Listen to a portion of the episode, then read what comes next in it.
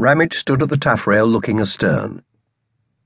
The sun had lifted clear of the eastern horizon, and as the Calypso stretched into the Mediterranean, keeping to the middle of the strait to avoid being becalmed under the Spanish cliffs, he stared at the African coast. With Gibraltar and Spain on one side and the mountains of Africa on the other, the strait was known to the ancients as the Pillars of Hercules, and the pillars were perpetuated in the Spanish dollar sign. The Spaniards drew two vertical lines for the two pillars, and then entwined them with an S shaped garland. In the distance, Ramage could now see the Ras el Haka of the Arabs, the northwestern tip of Africa, and known to British seamen as Cape Espartel, the southern gateway to the strait and unmistakable because of a long ridge of rounded mountains which ended just behind it in a great black hummock, Jebel Kebir. Two or three miles beyond, as the coast trended south, out of the sight just now was Yabila only 450 feet high, but a perfectly shaped breast with a dark coloured cairn on top. The reason for its Arab name, the nipple. The African coast lining the strait was harsh. Indented cliffs seemed to have been chewed by some great prehistoric monster and were littered by many rocks, white collared where the sea broke round them. The first port was Tangier, known to the Romans as Tingis and later called Tanjar by the Arabs. What a mixture of Spanish and Arab names there was along this coast. Both the Spanish and the Moorish sides of the strait showed just how much the two peoples had been bound together in years past. Until, in fact, Ferdinand and Isabella drove the Moors out of Granada, their last stronghold in Spain, only a few months before Columbus sailed to discover the New World. The Moors had occupied Spain for 700 years.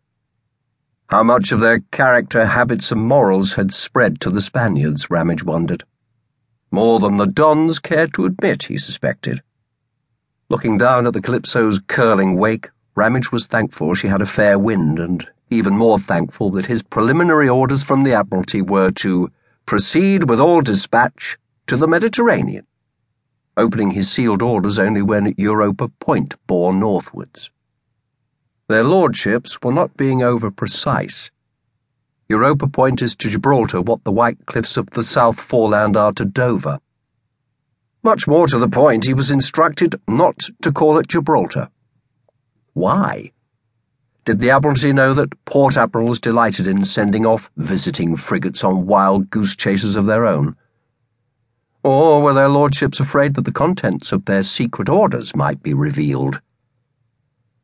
Yet what in the Mediterranean could be so secret that the port admiral in Gibraltar, or a commander in chief if there happened to be a fleet at anchor there, did not know about it?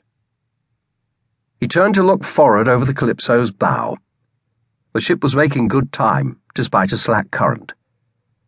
Sticking out from the Spanish shore, as though a peddler was offering him an onion by its stalk, was Tarifa, a small island linked to the Spanish mainland by a causeway.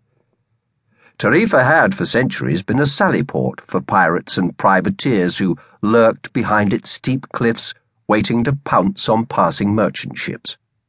It was the southernmost point of Europe, beating Europa Point by five or six miles. Well, Ramage admitted the Pillars of Hercules held many memories for him.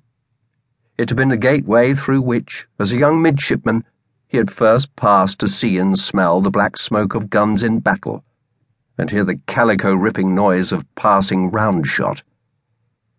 Promotion, fear, opportunity, boredom, excitement, the smell of pines on a hot summer day along the Tuscan coast. Gianna. The excited chatter of Italians a jumble of experiences.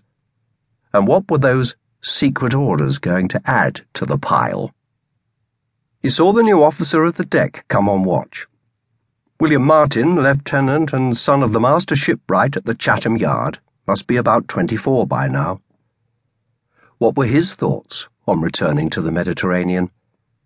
His last visit brought him plenty of excitement and had given the ship's company a good deal of pleasure because Lieutenant Martin played a flute as though the instrument was part of his body.